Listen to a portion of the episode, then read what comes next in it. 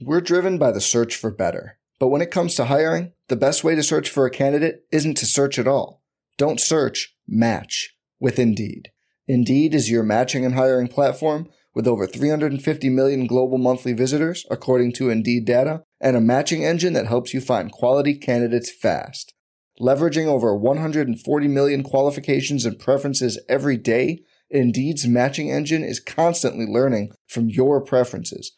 Join more than 3.5 million businesses worldwide that use Indeed to hire great talent fast. And listeners of this show will get a $75 sponsored job credit to get your jobs more visibility at Indeed.com slash BlueWire.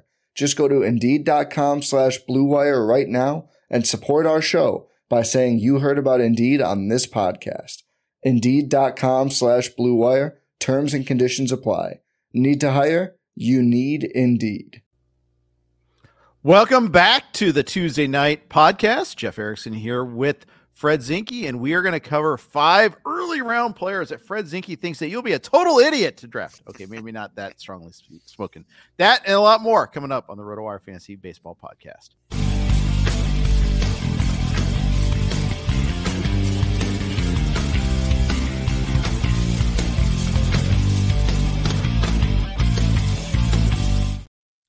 Hey, everybody. Welcome to the RotoWire Fantasy Baseball Podcast. Jeff Erickson here with Fred Zinkie after a long, cold winter. It's still cold in Toronto and it's pouring rain here, so it's kind of winter here. Uh, how you doing, Fred Zinkie? I'm good, and it hasn't been that cold in Toronto. It has been unusually warm this winter. Um, I have not shoveled my driveway yet. Wow. Isn't that wild, eh? It is yeah, wild. and I'm not going to for the next, I don't know, who knows, like at least week to 10 days. Yeah. Uh, yeah, so it's it's above the freezing mark like every for lately. Yeah. That's awesome. Yeah, oh, I'm enjoying it. I'm loving it.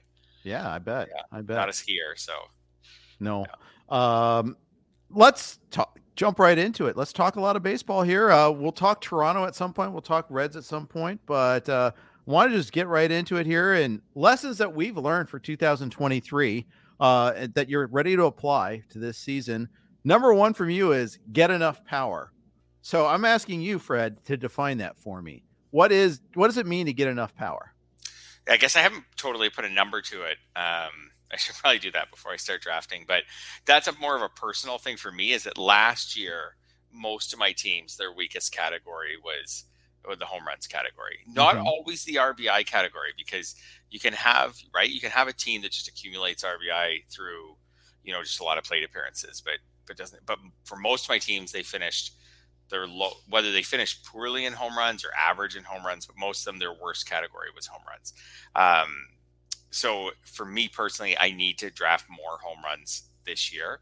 Um, I also found home runs fairly hard to find on the waiver wire in comparison to steals, which was a change with just with the extra steals last year. I found you could find some guys I felt like who could steal you a base next week, but maybe not power hitters. Um, so I just think for me the takeaway is like you have to review your last year's teams. Like for someone else, it could be totally the opposite, where they finished poorly in steals last year, or maybe they finished poorly in saves or strikeouts, or who knows. But uh, for me, it was home runs. So this year, uh, hopefully, just even we are. I'm already starting. So like, like we'll maybe get this at some point, but we were just picking like our LABR draft spots, which is in two weeks from tonight.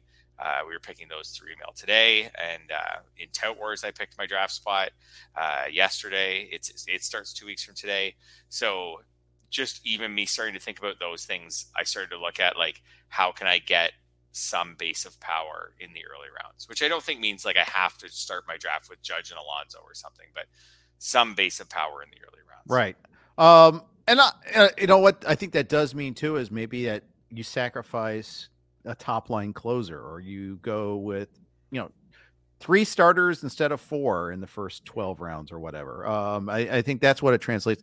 You definitely don't go and get like the stolen base only guys. You maybe don't draft Esteury Ruiz. Instead, draft somebody else that has a modicum of power and get your steals elsewhere.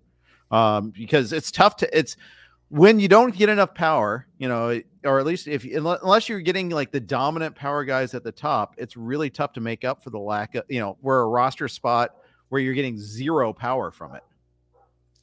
Yeah, for sure. So I didn't have a lot of the Esteury Ruiz types. I did have Nico Hoerner on a lot of teams, which is a lot of speed and not much power. Um, I felt like I had like a lot of really balanced guys, but no sluggers. And like maybe I needed like at least one or two sluggers in there. With a lot of balance guys, I tended to come out ahead in steals. Okay. Um, yeah, I just I had maybe a lot of like 15 15 type guys even later in my draft, but just never like instead of a 15 15 guy, like never just like a kind of a one dimensional 30 homer guy or something later in draft. Like I had no Jorge Soler types. Instead, I'd have a bunch of 15 15 guys, and those 15 15 guys are probably just as valuable as Jorge Soler, but it just maybe slanted too much towards steals. Most of my teams finished Right. maybe didn't win steals, but were pretty close to it. Well, and that that's just the thing is with the the stolen base environment where more ste- it took more steals to get our points in categories. Yeah, you, you become more cognizant in the draft, but it almost like you can become too cognizant of it. You know, Chris Liss always used to say when a category is plentiful, you you, you need more of it, but at the same time, man, man, you you you just you if you focus on it there too much, I feel like you're you're sometimes costing yourself. So, and plus, home run guys, the other takeaway is power guys, home run guys. They they can every home run is a three category event, four category event. It helps your batting average too. Uh, where every stolen base is a one category event, maybe one and a quarter if you it helps you get a run scored. But we've seen plenty of high stolen base guys that don't score a ton of runs either. So I, I try to avoid the pure stolen base artists. I say this all the time, but and then I end up wondering why I'm short in steals. It's one of those things. Um, I yeah, I think it's an interesting take there, and I, I actually I have to uh, set like some some targets there. I have to do my annual article on NFBC uh, 15 and 12 team targets for you know 80th percentile, 70th percentile, 50th percentile. Do that. I know there's some people other other people out there that do that too, but I still like to do it just so I know. Doing the putting in the work myself helps me kind of conceptualize what I need, and I need to get on that. So I'm going to probably do this week. Uh, I'll say one lesson for me is, uh, you know, similar I, I, uh, take. Two years ago, I had some main event teams that did very well, and I always had good starting pitching in those leagues. Um, last year, I felt like I was short. Like I was always trying to stream pitchers. Streaming pitchers was a disaster last year. So I, for me, it's I can't get enough good starting pitching early. I might take one closer, or maybe I'll take two and just and, and add the draft and worry about fabbing more later and making sure that I have seven to ten starters coming out of the draft that I can com- comfortably use, and, and maybe seven, you know, six to seven ones that are almost evergreen, and you know, three or four more that I can stream in, in, in according to the matchup. Instead of doing it where I'm trying to find them off the waiver wire, start with more starting pitching. Yeah, that makes that makes a lot of sense to me. Like again, like if that was a weakness for you last year. So you Jeff, I'm assuming you still did your own projections this offseason? Yeah, well, yes, with the caveat that we start, I, I, we have it automated to get three-year weighted averages as a starting point, Gotcha. and then I can play around with it from there. then you play around But obviously, like a prospect that's played one year, that's not going to do any good. So I spent more time going through all those earlier on too. I'm still, but I'm still tweaking it a lot. Um, I, I you know, every day if you go to our projection changes pages, you'll see uh, that there's been a lot of changes made. Yeah, yeah, oh yeah, this time of year for sure. So what I was going to say about that is, um, like you and I've talked about this in the past, but um, like if you use, if you make your own projections and if you use SGPs, um, what I really had to rethink, and this would be the same with you for the pitchers. Um, I really had to think like what my SGPs were for each category Yeah, because what now you and I have played this game for so long. So, so like for example, like in, for me in hitting, the steals environment had changed over the years, where the Billy Hamilton types kind of disappeared, and then the steals bar became super low.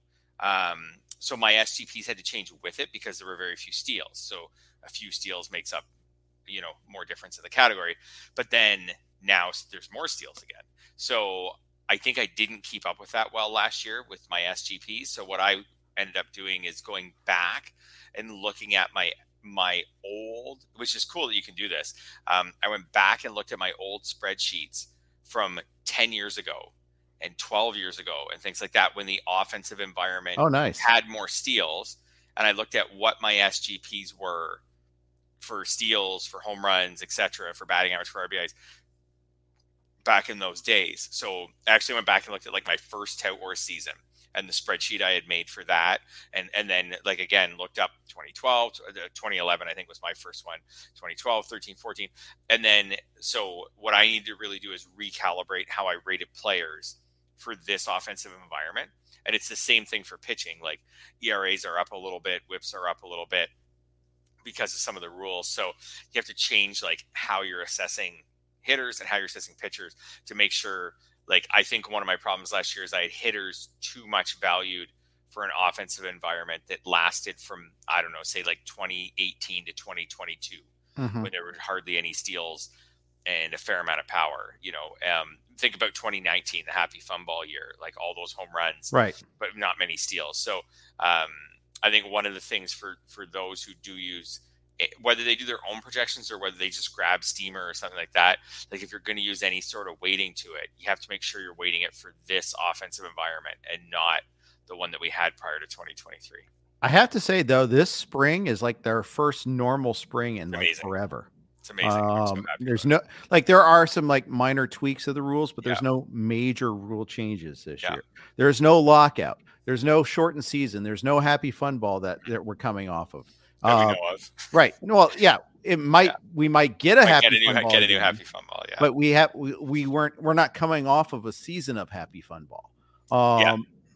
so this was, the, yeah. this was the most I've enjoyed doing my projections maybe in a few years for that reason. Like I felt like I could take last season, mm-hmm. look at a 162 game landscape, and then project the landscape to be similar. So now it was just looking at each player and how I felt like the player might be different this year. But yeah, like we we've talked about like whether it was shortened seasons or um, or you know changes in rules or whatever, baseball changes. Like it just felt like we could never have two years in a row that were similar. Um, maybe we will this year. The players yeah. won't be similar, but the MLB you know runs scored. The environment will, will hopefully be very similar. Be similar. Yeah, hopefully. Yeah, uh, that's right. Question in the uh, good good question from Uncle Ted in the chat room. What's the difference between making projections and just building your draft queue?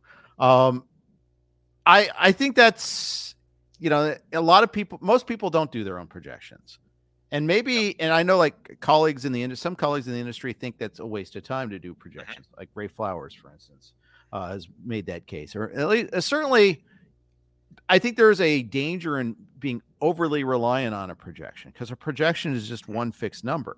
Mm-hmm. Um, and it's a starting point for a conversation. And I feel like that's one of the problems I might have is I get like too rigidly adhered to like, you know, my projection and my valuation formula and the, you know the ranking that spits out as opposed to just ranking the players. And you know, either way, you got to do your own rankings, and I think that's important that you do have your own queue, Ted. I think that's good that you do that but I think there is a difference there. You know, you know, letting your like do your projection, do your projections drive your rankings, or do your rankings drive your projections? Oh, my projections drive my rankings because without my projections, like it's hard to rank the players just by eye.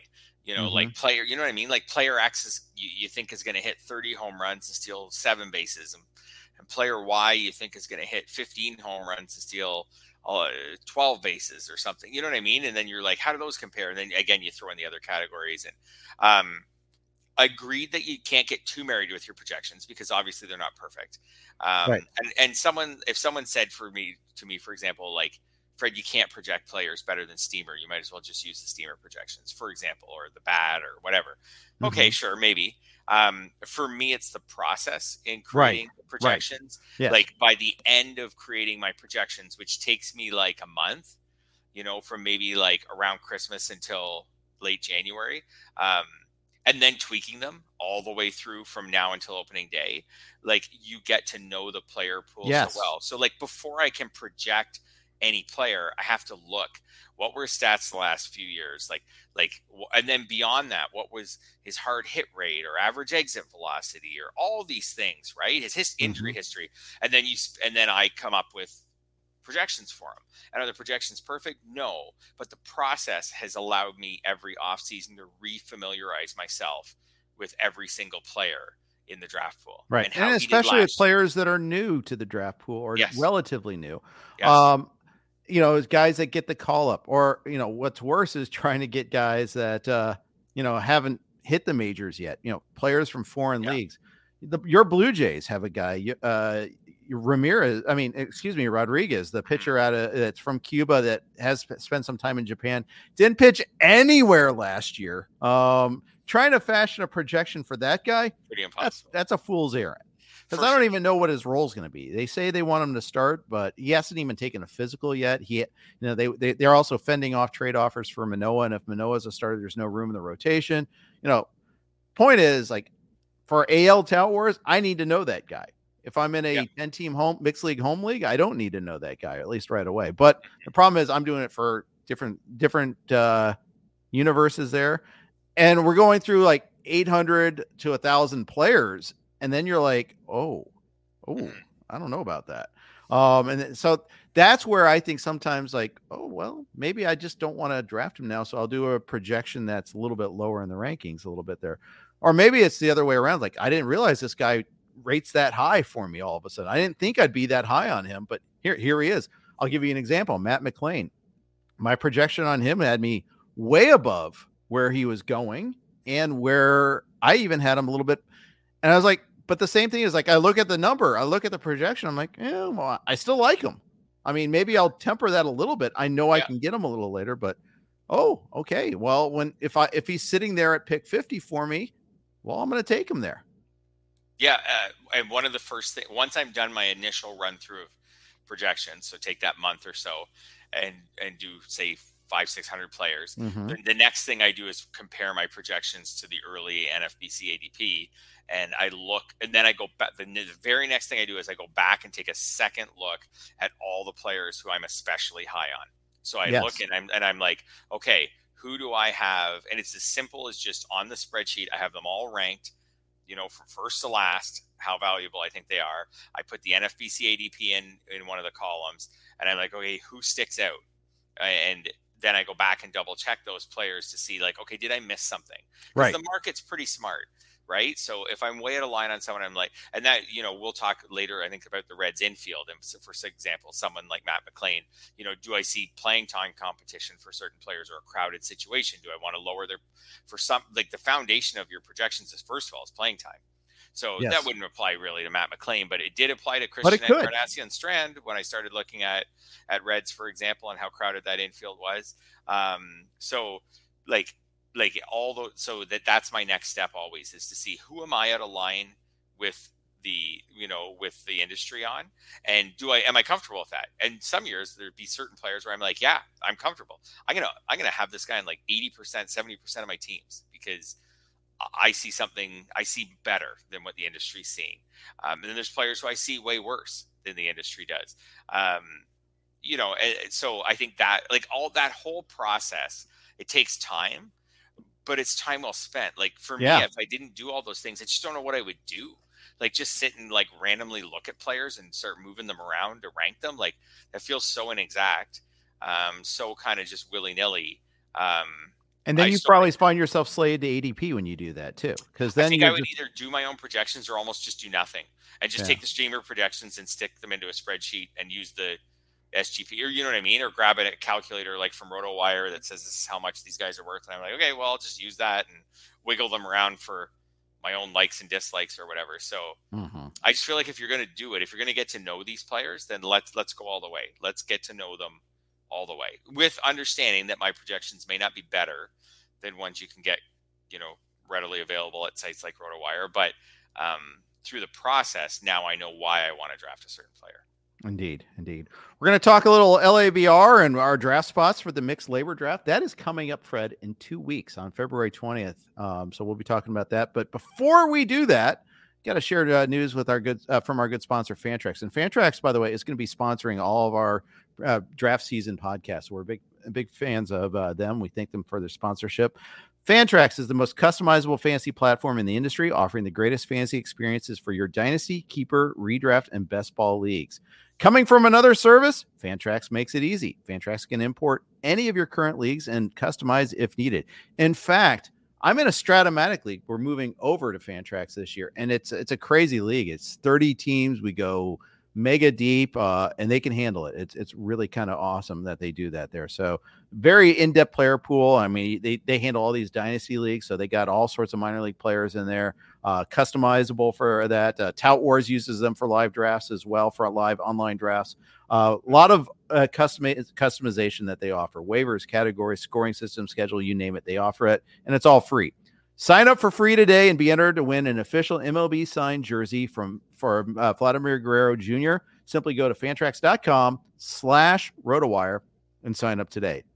That's F A N T R A X dot com slash rotowire. Fantrax, the home of fantasy sports.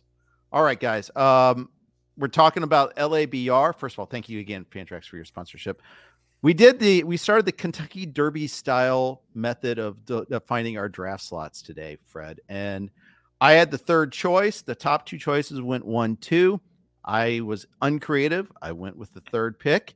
You had the sixth choice. The, the people intervening went five and six. So you had the opportunity to go right next to me. And sure enough, you did. You're right next to me. You're in the fourth slot.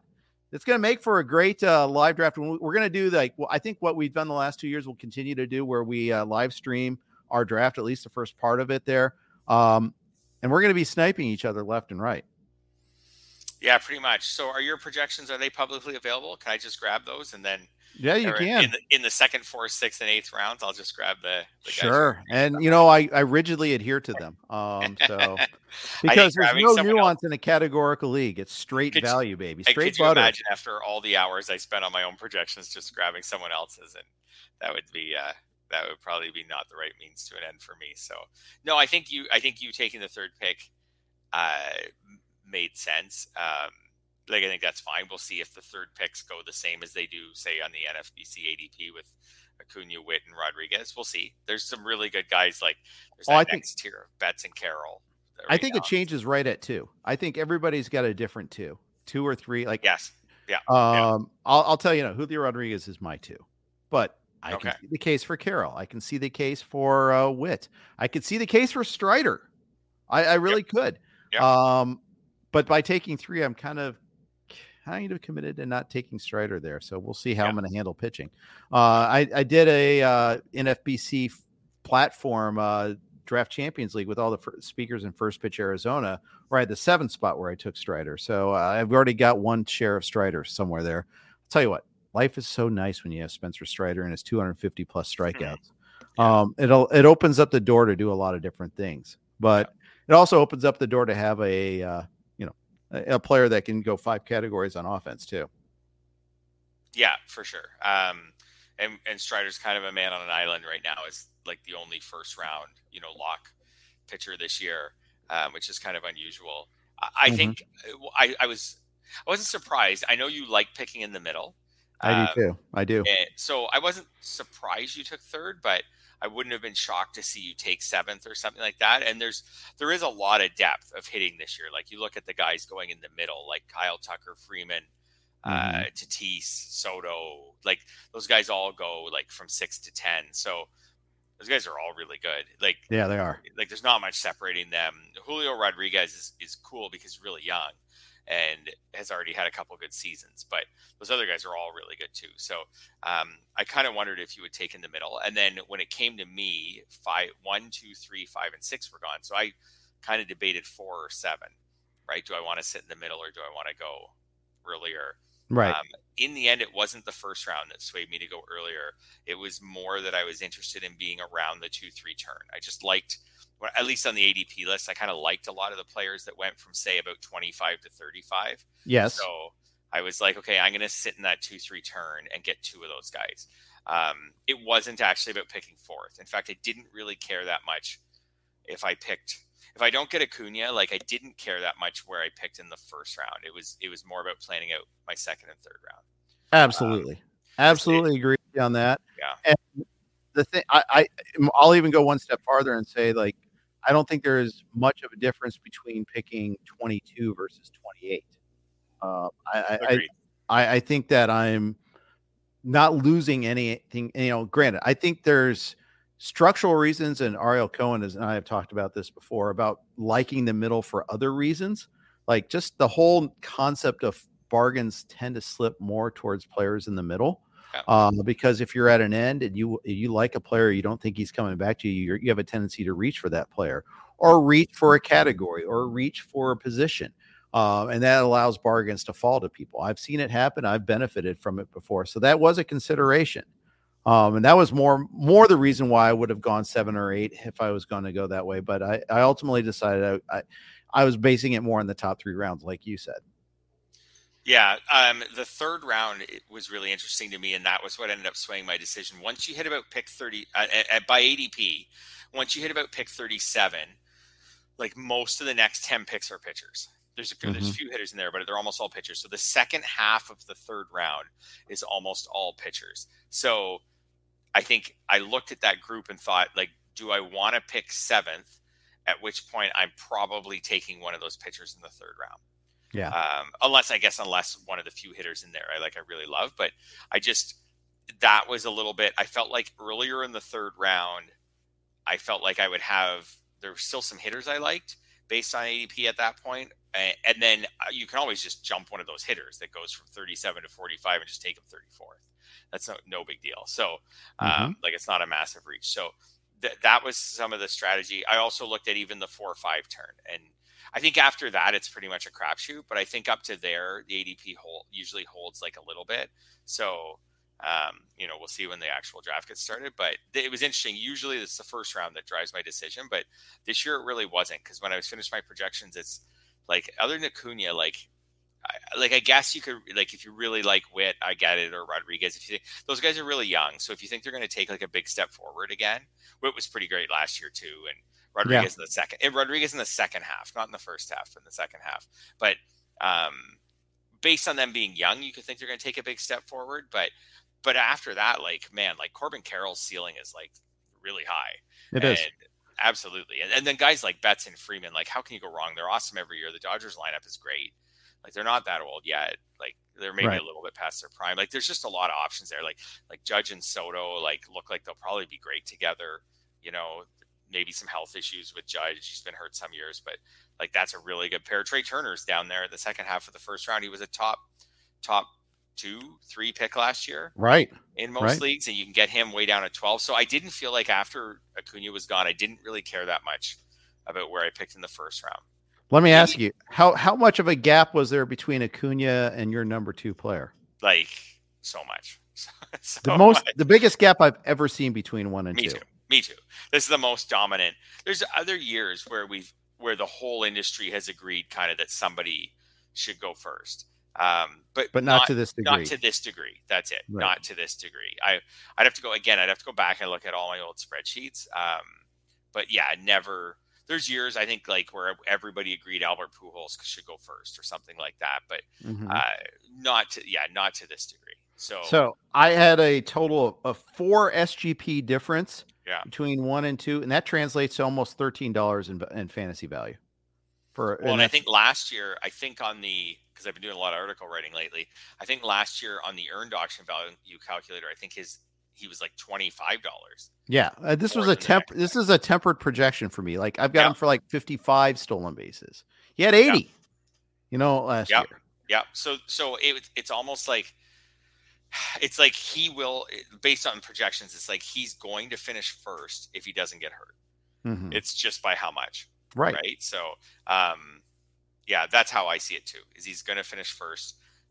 It'll just be whether he finishes first by five dollars or fifteen dollars or twenty dollars but he is like like uh, what's the stat? Like a third of players spend time on the il like right? Like he's awesome but he's still a baseball player. Like he could spend time on the il and not finish first Here's yeah. here's a fun one is, and I've already at, been asked this in an article. Um, to finish first, would you take Acuna or the field?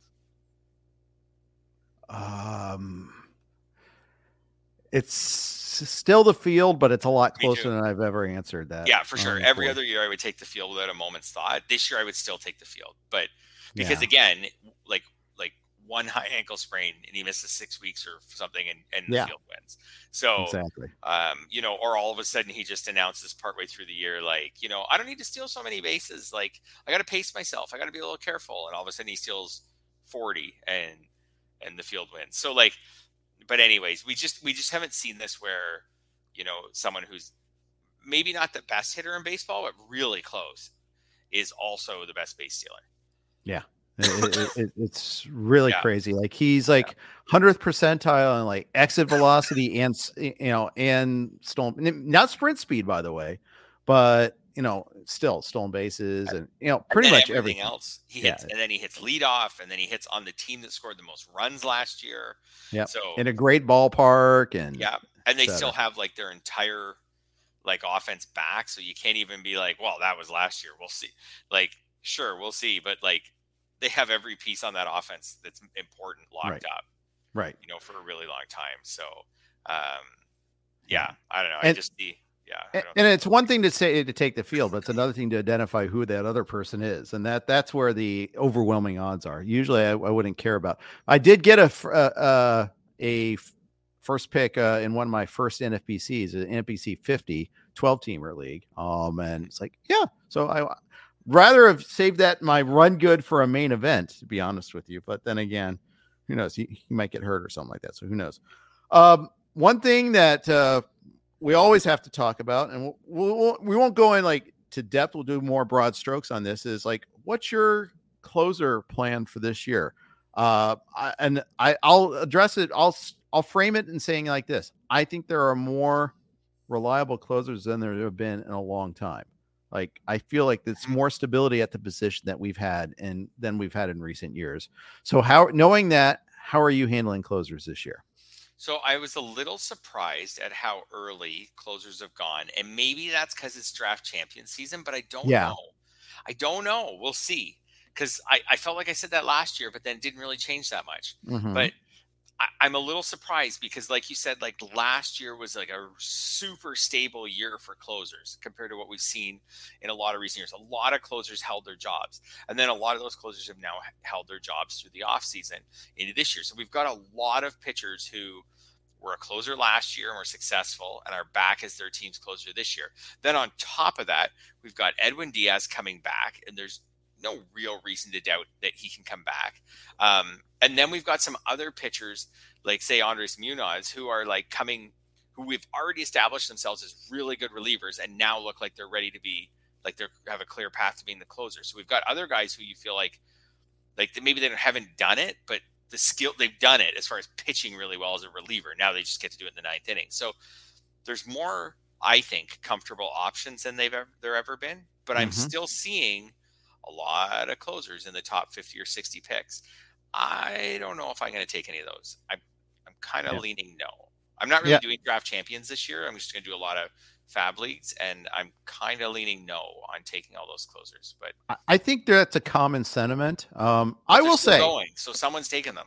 yeah, but honestly, they're going around later. Like we saw closers Yeah. going in the second and third, you know, early third, and Devin Williams is the first closer off the board according to ADP in the last month, and his ADP is 44.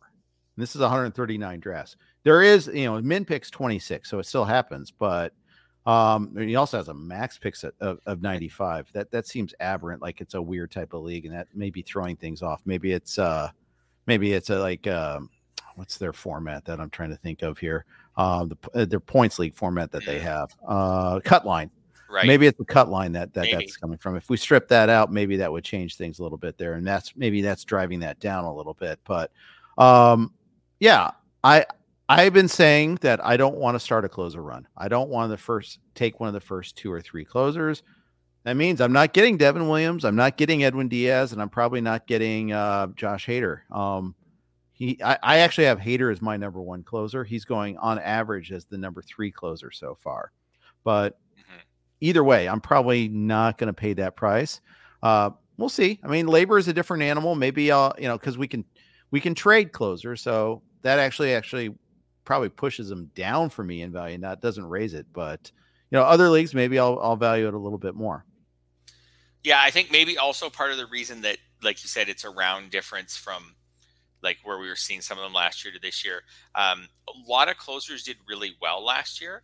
There, there, there is no healthy closer who got 100 strikeouts, for example, last year. There's just Felix Bautista. So, like, there's a lot of closers who had really good years, but like, and and Devin Williams had a great year in the sense of he got eight wins on top of the 36 saves.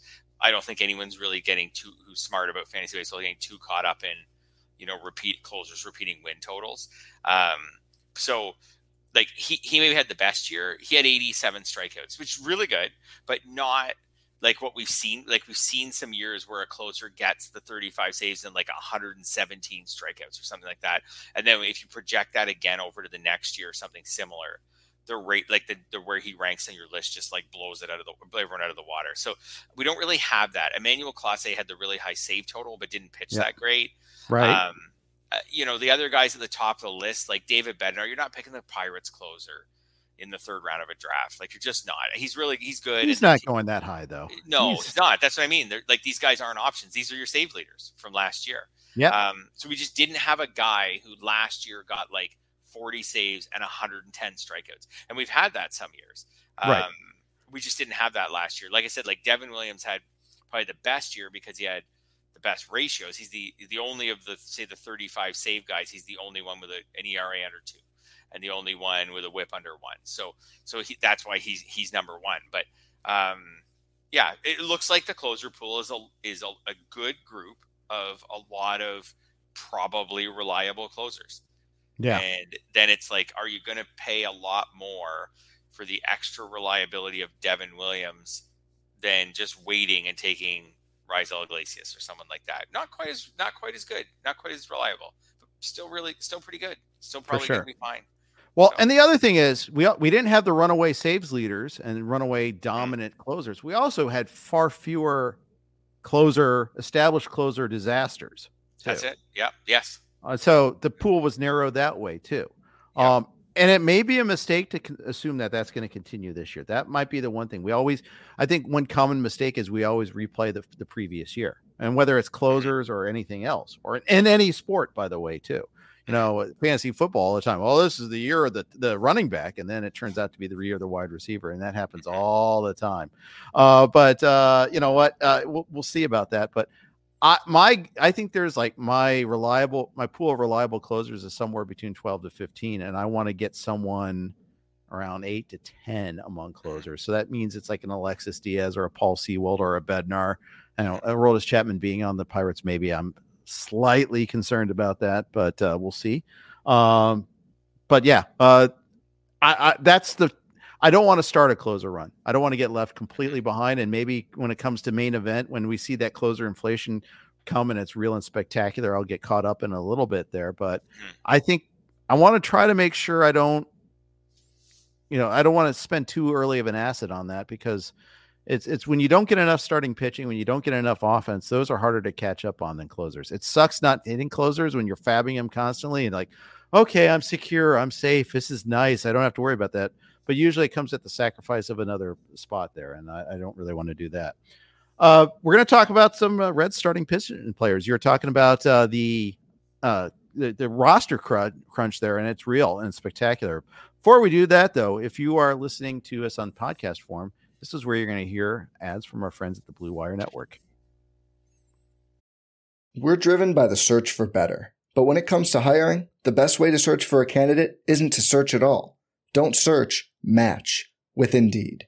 Indeed is your matching and hiring platform with over 350 million global monthly visitors, according to Indeed data, and a matching engine that helps you find quality candidates fast.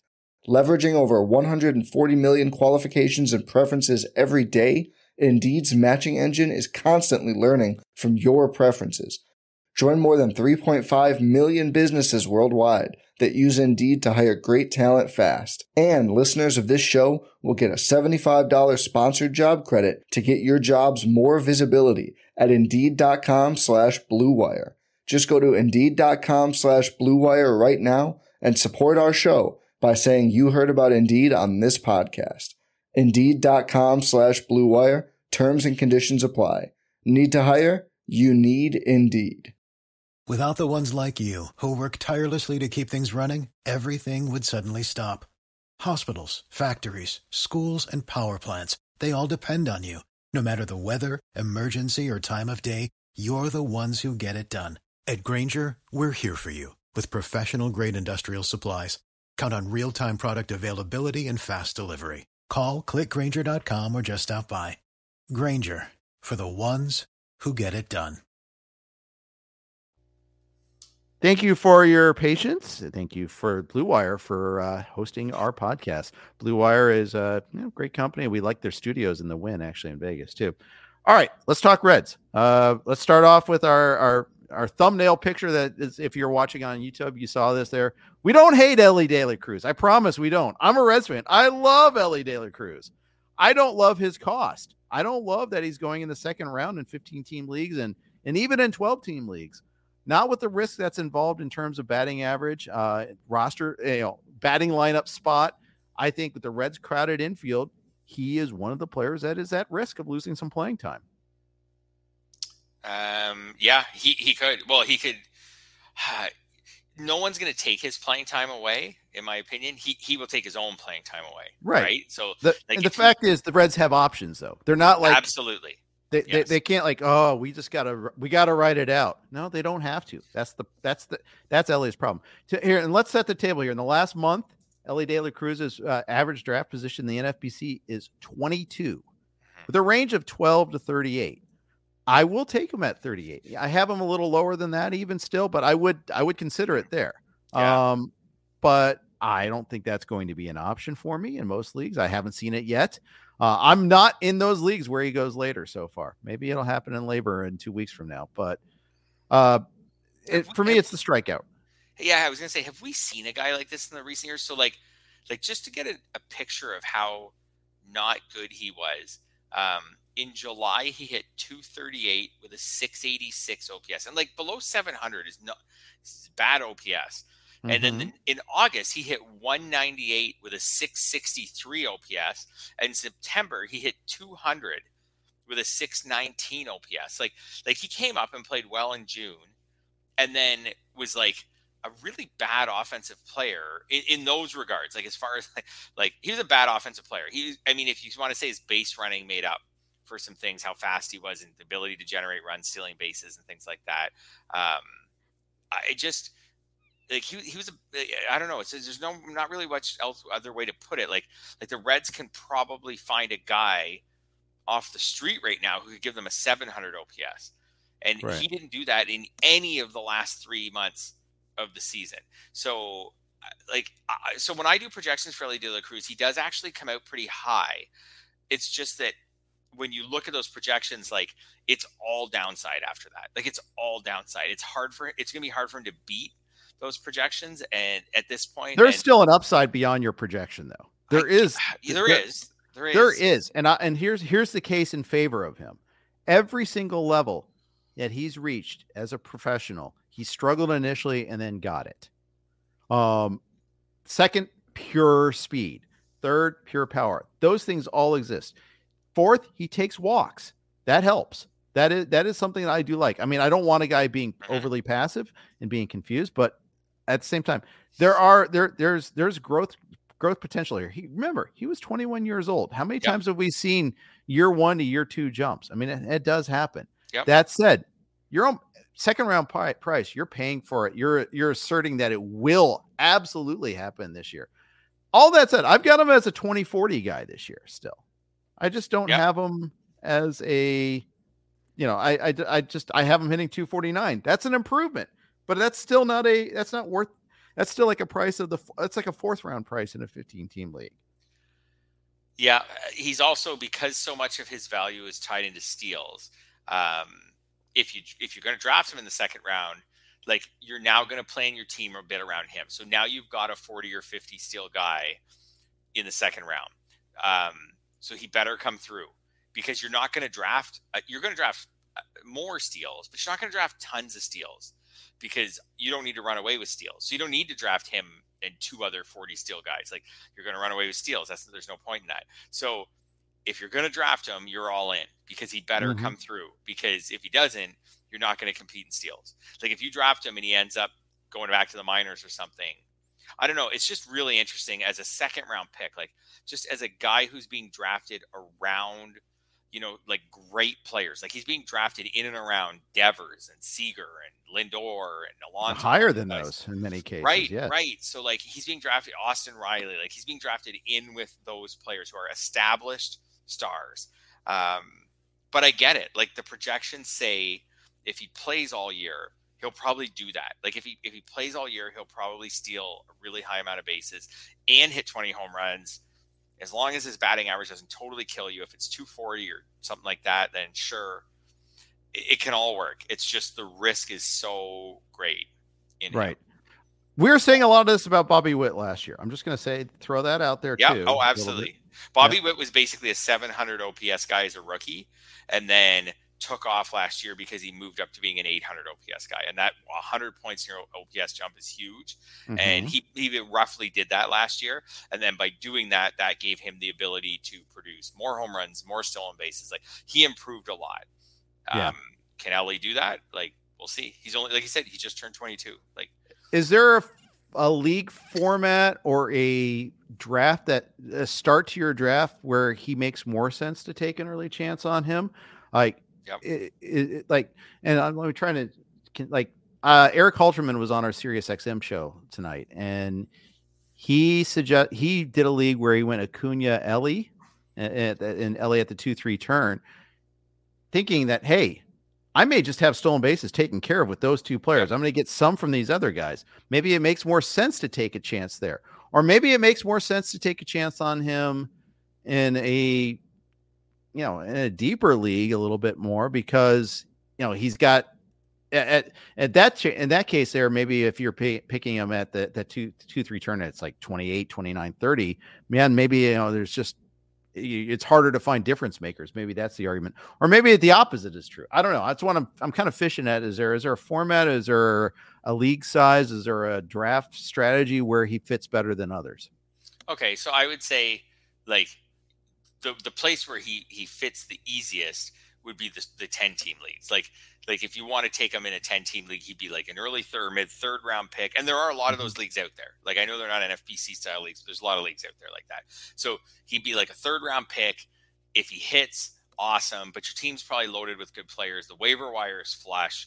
If he doesn't really work out you can grind away and get quality production at shortstop mm-hmm. you know, without him. You look back and you're like, oh, I blew my third round pick, but whatever. Like I, I made up for it. So that's the place where he's the easiest. Cause just like I always say when I'm writing Yahoo articles that in those Yahoo 10 team leagues, like just go for it because the waiver wire will be full of players. And if you, so if you strike out on some guys, you know, drop them and you can pick other guys up. Um, you're not replacing them in the other leagues.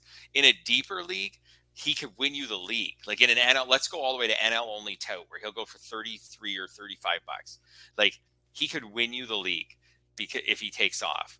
Um, but if he craps out, like it's it's tremendous. The loss of having like a $35 player who goes to the minors or something like that or hits right. 210, like it's just debilitating. Like you're not going to win the league probably at that point. So if you believe in Elly, go for it. Like take him an NL tout because like you said like he you get him for 33 and if everything hit if everything hits on LA, he could be 27 homers and 60 steals like he could be tremendous so go ahead in NL tout if you believe in him take him and then but it's all or nothing at that point I'd right? say he's so, more valuable in categorical leagues than he is in head oh, like head to head points leagues sure, because sure. the stolen bases just don't walks. have as much value. Yeah, even with the walks for sure. He's yeah, yeah he, he's a pure roto stud. Like he could lead the majors in steals this year, and we wouldn't be surprised. I don't think he will, but he could. Okay, let's, let's talk about the rest of this infield because I was just beyond Elly, I start getting confused. Yes. Okay. So the Reds have copious depth. Matt McLain is there. I love Matt McLain. My initial values had McLain over Elly, by the way. Okay. Uh, I'm just going to throw that out there, but I kind of I tempered him a little bit recently just to knock down the batting average a little bit. But still, Matt McLain is there. Uh, Jonathan India returns. A little bit out of favor with the team, but he's still going to play. They signed Jeimer at Candelario this year in the offseason. Christian Encarnacion Strand is there. Noelvi Marte is there. And I love Noelvi Marte's skills. Uh, really splashed in his debut. He had a higher prospect pedigree two years ago than Elly did. Now, Elly surpassed it last year, but still, Marte is a stud. And Encarnacion Strand, all he did was hit as a red. Yet both of these guys aren't guaranteed playing time. Yeah, so so like if you look at their Fangraphs page, for example, like Elly's playing, McLain's playing, Jeimer Candelario was brought in. He's playing. Like right, he got paid. That's right. They brought him in. He's playing. So those three are playing. Marte's probably playing. Like if he plays well, he's Mm-hmm. probably playing. Um, that leaves DH. So Jonathan India is your DH. Encarnacion Strand's on the bench. On like on Fangraphs, he's on the bench. Encarnacion Strand is too good to be on the bench. I agree, and he will not Like, be on the bench. Exactly. That is my like- predict. That's my prediction. Yeah, like he held his own last year. Like it, when he came up, like first of all, he destroyed minor league pitching. Then he had an 805 OPS in 63 games with the Reds. And when you break it down, and again, this is why what happens when you do your own projections, you start looking at where things. When he came up, he was nah, just okay. In September, 986 OPS. Like things Yeah. started. He st- it looks like he started to get comfortable in the majors. Things started to take off for him in September. So like he could just hit so well that they're just like, well, we got to play Encarnacion Strand. Sorry, Jonathan India, you're on the bench. Or hello, Jonathan India, grab an outfielder's glove and right. This grab is why everybody projected India to get traded this offseason to help pitching didn't. help. Well, there's Yes. got to be a market for him. You know, someone's got to trade for him. You know, and, and the Reds aren't going to lowball it here. Um, No. and that's the other thing. Um, so that it's a problem. Noelvi Marte, this guy's a stud. I love Noelvi Marte. You know, this is a guy right off uh, out of the word go. He hit, you know, he hit 316, 366, 456 in his major league debut. He had a 20% K percentage, six and a half percent walk percentage. Okay, we'd like him to walk more, but he's making good contact. It's fine. He stole six bases in, in 35 games. He can hit for, you know, he's coming off of an injury in winter league ball, and that may slow him in spring training a little bit. Something to watch for a little bit. That might be where they kind of, you know, you know, that might be a ease the pressure point a little bit, but not much. Um, and you know, asking maybe Strand or, or you know, you know, you know, maybe uh St- Strand goes to the left field. Spencer Steers in left field. Yep, you're not getting in there. Yeah, outfield's uh, crowded too. Like yeah. Spencer Steers in left field. TJ Friedel had a good year. He's he's even their center fielder. hitter. He's the only Center guy that field. can play center, really, truly. I mean, Fraley can stand in center, Yeah. but he's not really a center and then fielder. they've got Fraley and Will Benson to Someone's got to field. sit there. I mean, uh, right. So, Yes. you know, and that, that's why I've downgraded Tyler Stephenson recently. DH is not open for him this year. No. He is not going to get any DH at bats, um, nor is he going to get first base at bats. I mean, that's the thing. The Candelario signing. I mean, I like. Okay, yay! The Reds are spending money. Hmm. Candelario is a useful player. He's good, but he's not Doesn't make any. It kind of didn't make any sense. Like, why wouldn't he be a pitcher? unless there's someone right. else getting traded. That's that's the thing. Yeah. I mean, even if it was like I don't want them to trade CES, I love Encarnacion Strand, but if they got a stud pitcher back in return for him, okay, I get it. Now I see why that signing makes a little bit more sense. But until then, mm, Any chance? Mar- Any chance Marte opens the season in AAA? yes, because he the, the is what he scenario is okay. He's hurt. He didn't wasn't ready to play in spring training games to start. We need to get him some at bats. I see that lasting no longer than a month, though. Um, Well, but someone yeah, will be hurt. Someone will get hurt. Like, or yeah, someone will get hurt, or Elly will slump. I mean, I I do think Elly has got to get off to a good start. If he gets it off to a good start, then it's no problem. Then then he's not the pressure point. But Mhm. that's the thing is, uh, they're just they got so many plausible options out there. I had to downgrade Fraley a little bit. I had to downgrade. You know, I I don't think even Steer maybe I should cut down a little bit. He played so much last year. He's not going to get. He's not. Last year there was, you know, he you know there's there's more playing time to hand out. There's not that this year. Yeah, I, yeah. When I'm setting, it, that's what it is. It's when you're setting. It all starts with setting plate appearances for these guys, um, and then right, and then figuring out you know Mhm. how much they can produce per plate appearance. Um, I've been pretty conservative with a lot of them because of the log jam, and one of the guys I've been conservative just with was Marte, just in the sense of like, could Yeah. he spend April in the minors, which would allow them to use third base to play other players, and then get Encarnacion Strand in the lineup every day, and keep India in the lineup every day. And you would say like, why are you doing this to keep India in the lineup? But India is actually like an okay offensive player. He's act- he's not bad.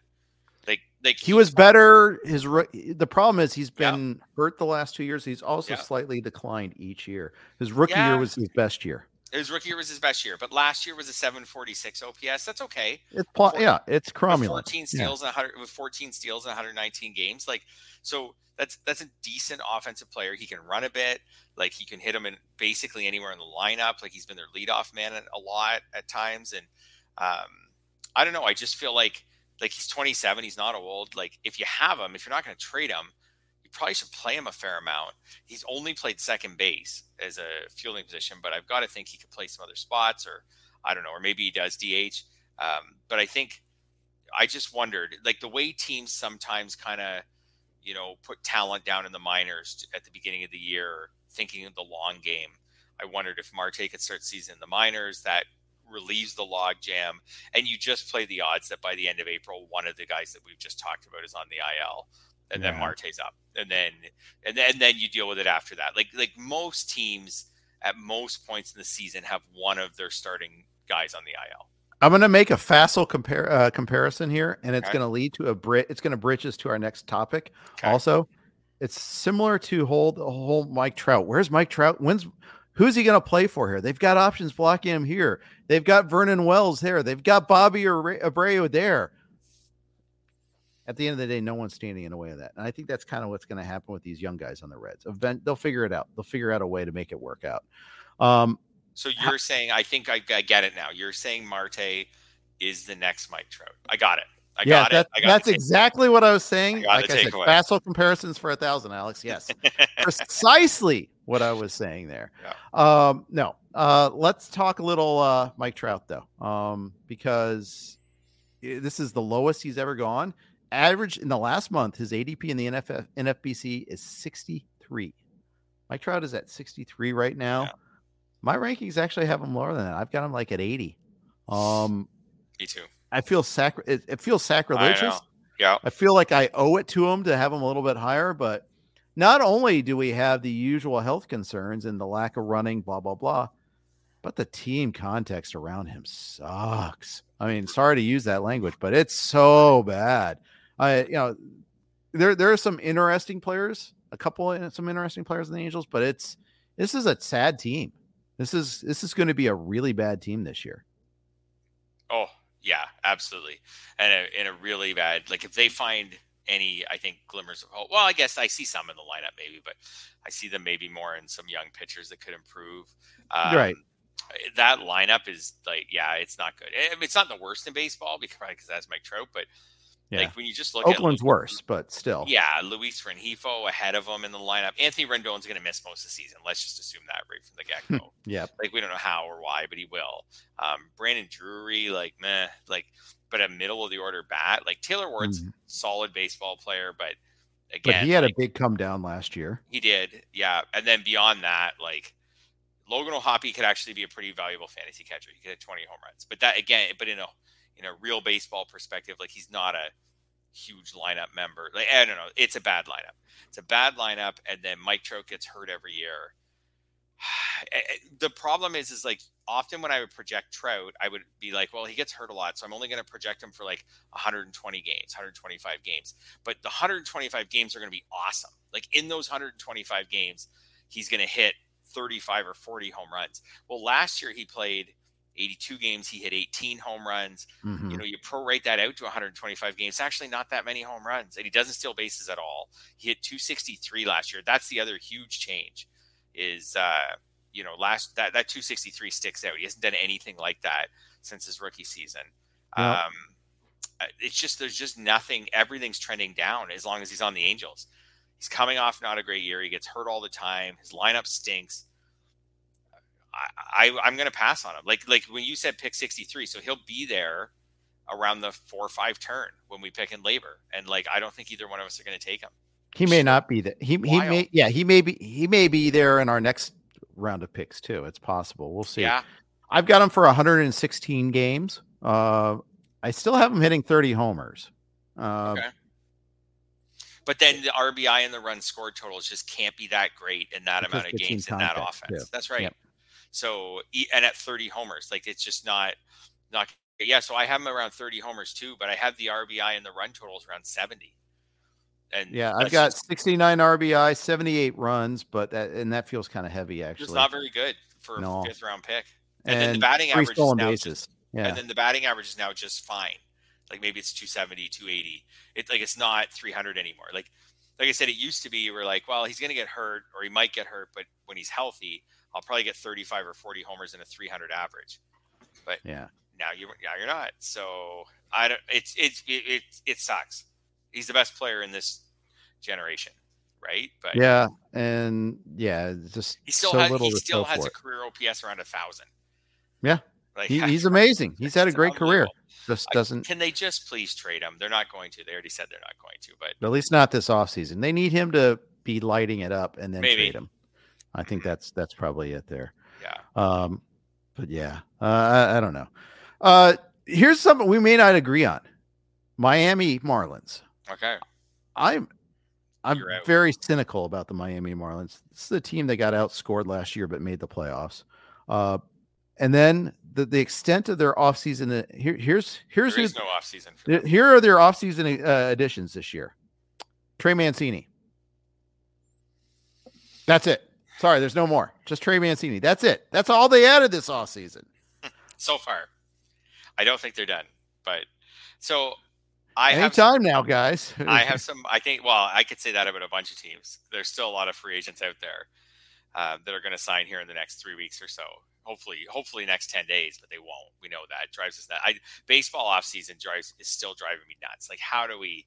No other sport is like this. Like, we're right, Right. knocking on the door of spring training, and like really, really good players are still unsigned. Like, it's just. And again, now we have stability. Like we like we talked about. We have we have rule stability we've got financial stability we've got health stability like in society like like sign these guys come on cody bellinger jordan montgomery some of these guys are really good baseball players sign them who wants them Blake like somebody Snell still out there. It's- it's Jorge the- Soler. the baseball Former Marlin. stinks like it does it absolutely stinks it used to be great like most of the guys would sign in november and then we'd have winter meetings and there'd be some trades and Well, the winter meetings was a bigger deal back then. it was yeah Yeah, that's and then the we thing. go into like kind of a lull, like every other sport. Every other sport, the guys sign and there's some trades, and then there's just a lull where you just ignore the Right. sport for a while, and then you get ready for for the start of, of training. But th- this baseball off season, we're just yeah, like we're gonna we're gonna go into spring training and have good players not signed. There will be good players not signed till March.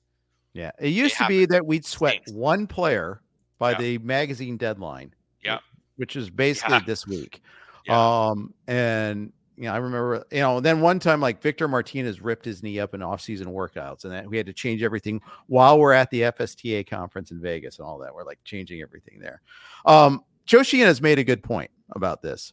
Um, that one of the reasons why other sports have a more compressed signing period is because they have a cap um, and because they have a limited pow- salary pool. Now, I think we have a similar, a de facto cap with these luxury taxes. Yeah. Uh, so I- I still think there's a limited pool of money out there, and some teams just don't even come close to spending that. Hello, A's, Pirates, other teams out there that never even spend up anywhere close. There's no salary floor is the problem. Uh, but if you wanted to have, you know, in those in basketball, there's a limited pool of money that they have to go and get, and Yep. so that's why, like, I think you notice like the top three free agents are all Boras clients, and he likes to drag it out. A lot of the, it's not just on the teams; it's on the agents too. Yeah. Yeah. Absolutely. Assuming these guys have been offered contracts and right, or at least I guess at least had phone calls where Boras throws out these ridiculous numbers, and then they're like, okay, well, forget it. Then. Yeah. You know what I mean? Like, hey, can I sign your guy? Well, yeah, but for X, and he's they're like, oh, well, never mind. Yeah. right. Yeah. Exactly.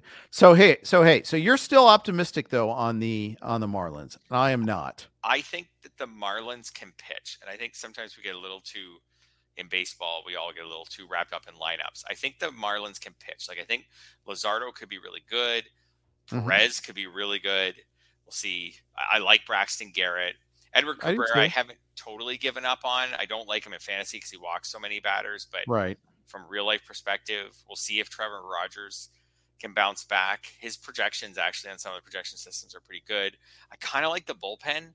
Like I, I think they have some interesting arms in there. Like Tanner Scott's been pretty good, and Nardi was good last year. Puk was, I think, is I think their best three, best three, maybe even four relievers are all lefty. It's all an odd lefties, thing. but they have Anthony Bender, who's not bad, who's a righty.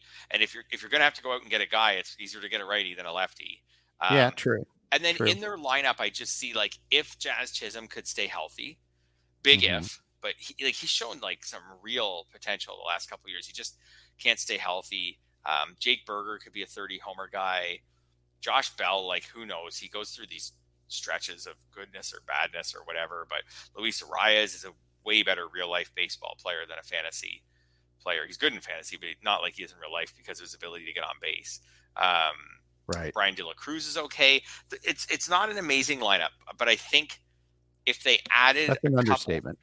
I still Yeah. think it's a bad lineup. I think I like. Here's what I'll say. I like their pitching staff, and I think the lineup has some glaring holes that could be easily addressed. And maybe they won't address them, but if they like a sign- shortstop.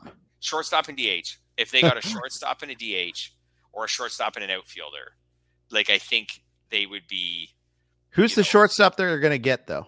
Could they just get Amed Rosario? Like he's way probably way better than Jon Berti goes back to utility. Yeah. Okay, that's Rosario's he is out there. That's Okay. another free agent that's still Yes. out there. You're right. And I don't think he's super expensive. Like Yeah. if they added Amed Rosario and Jorge Soler, I think they would be really cooking with gas with that pitching staff. Again, Mhm. the pitching staff's not like incredible. I don't know. I just see this. I feel like people are out on them. I think they're going to hang around, and because they can pitch, I think they're going to hang around in the wild card race. They're not going to threaten the Braves, but I think they'll hang around in the wild card race, especially if they just add. And because they haven't done anything this offseason, I feel like maybe they're primed in the next few weeks to just add a couple guys who are just just solve those absolutely glaring holes. I don't know. Maybe I'm too optimistic on them, but I, Tim I Anderson or Amed Rosario? Who do you got as a, a available free agent shortstops? I'll take Rosario. I think he's just I don't know what Tim Anderson is anymore.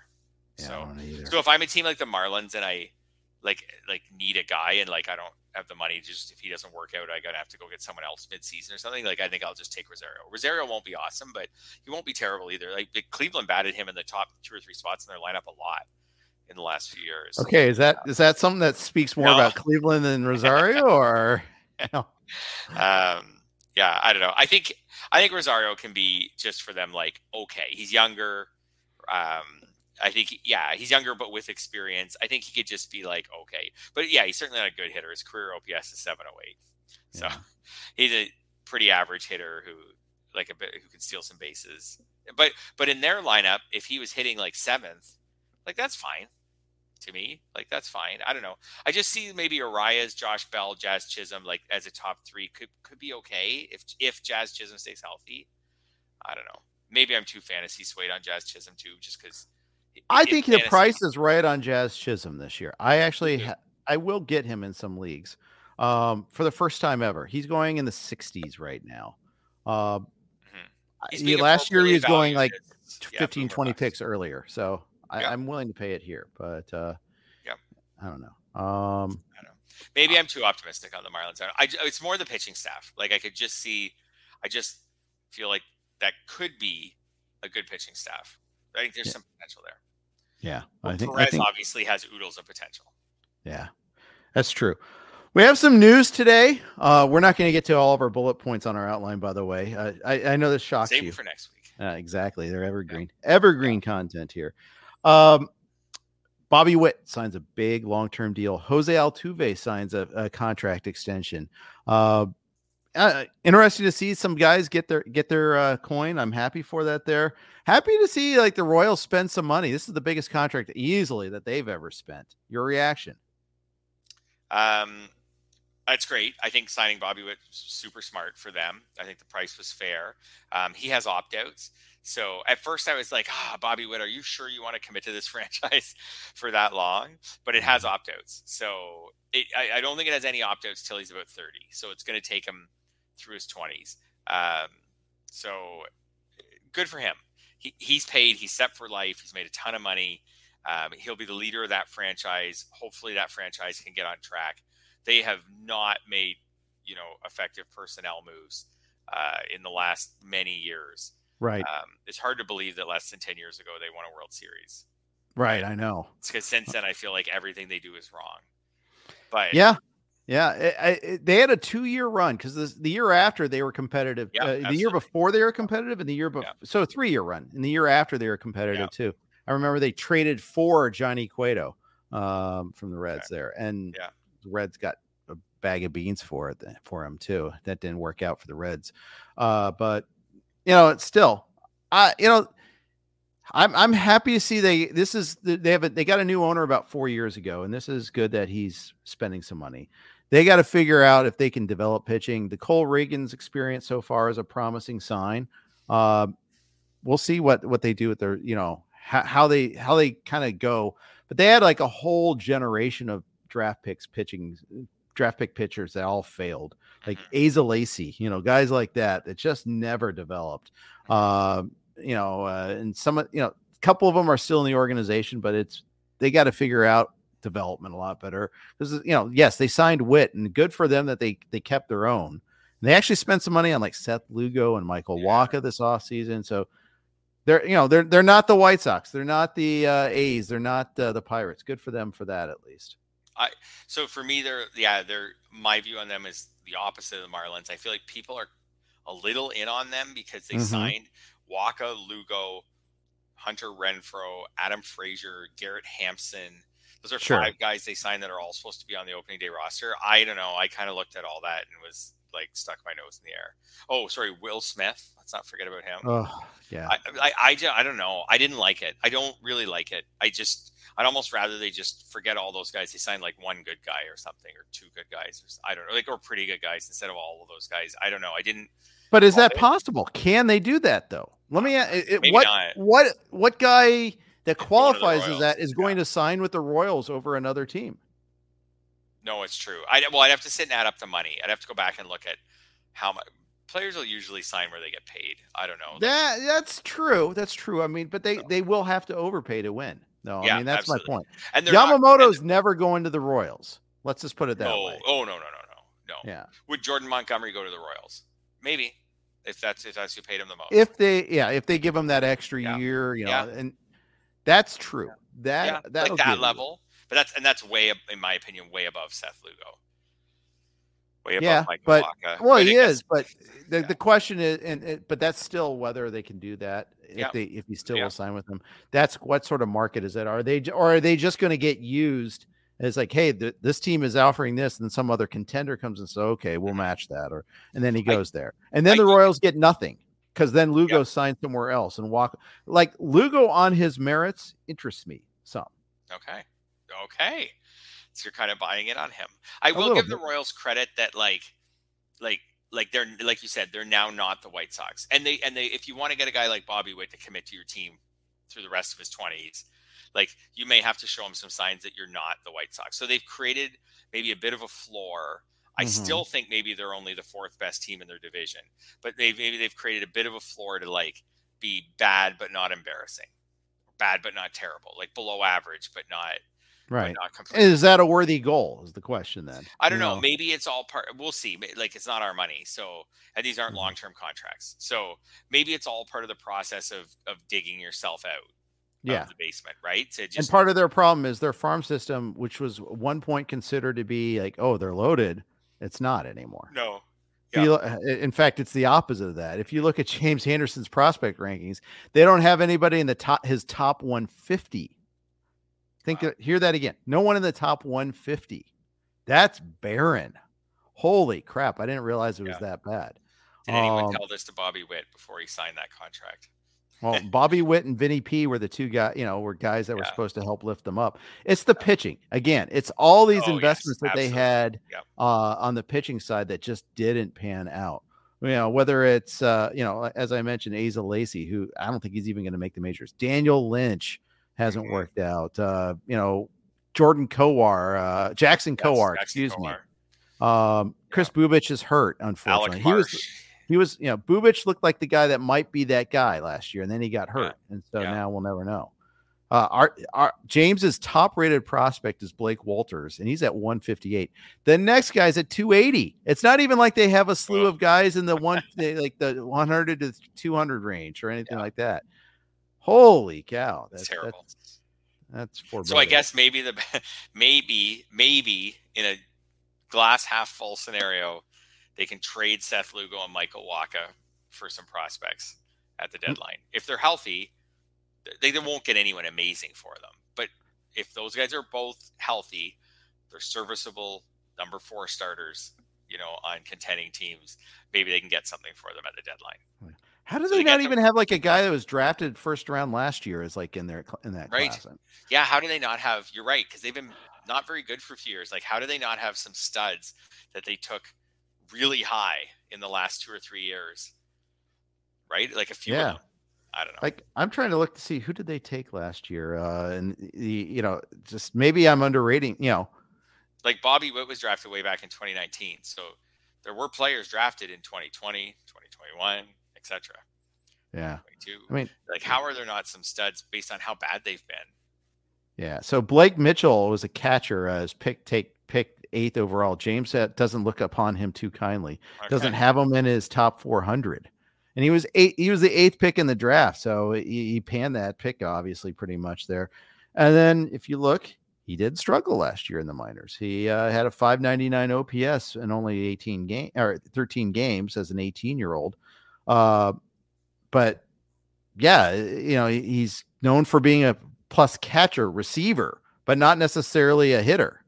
That's kind of a problem when you've got a top 10 pick in the draft. Yeah, you should aim, probably aim higher than that. Yeah, it, it, I don't know. It just seems seems like the Royals are signing Bobby Witt's great. They're really far away, really far away from contending, even to win the division. I think. Yeah. Yeah. So, anyways, Sorry to end on such a downer. I think we're going to end on that note, though, because and we'll save a lot of our other stuff for future podcasts. We can rip on the Giants next time, uh, for instance. You know, we don't have to. We can take our time doing that. Uh, same with the Padres. Oh, Padres. So yeah, that, that we yeah we got. I mean, I understand that. I wanted, you know, I'm I was happy that they tried to go for it. It's a shame that they didn't get the results because I I want teams that go for it to be rewarded. Mm-hmm. Um, but yeah. we'll we'll discuss that more later. Uh, guys, great stuff. For those of you that were streaming with us and uh, commenting in the chat, super appreciate it there. Uh, we'll do a lot more Q and A as the season goes along. Um, big thanks to Fantrax for sponsoring us there. And again, you you want to if you got a like a dynasty league and you want to just check it out for free, go ahead check it out. Fantrax.com slash rotowire.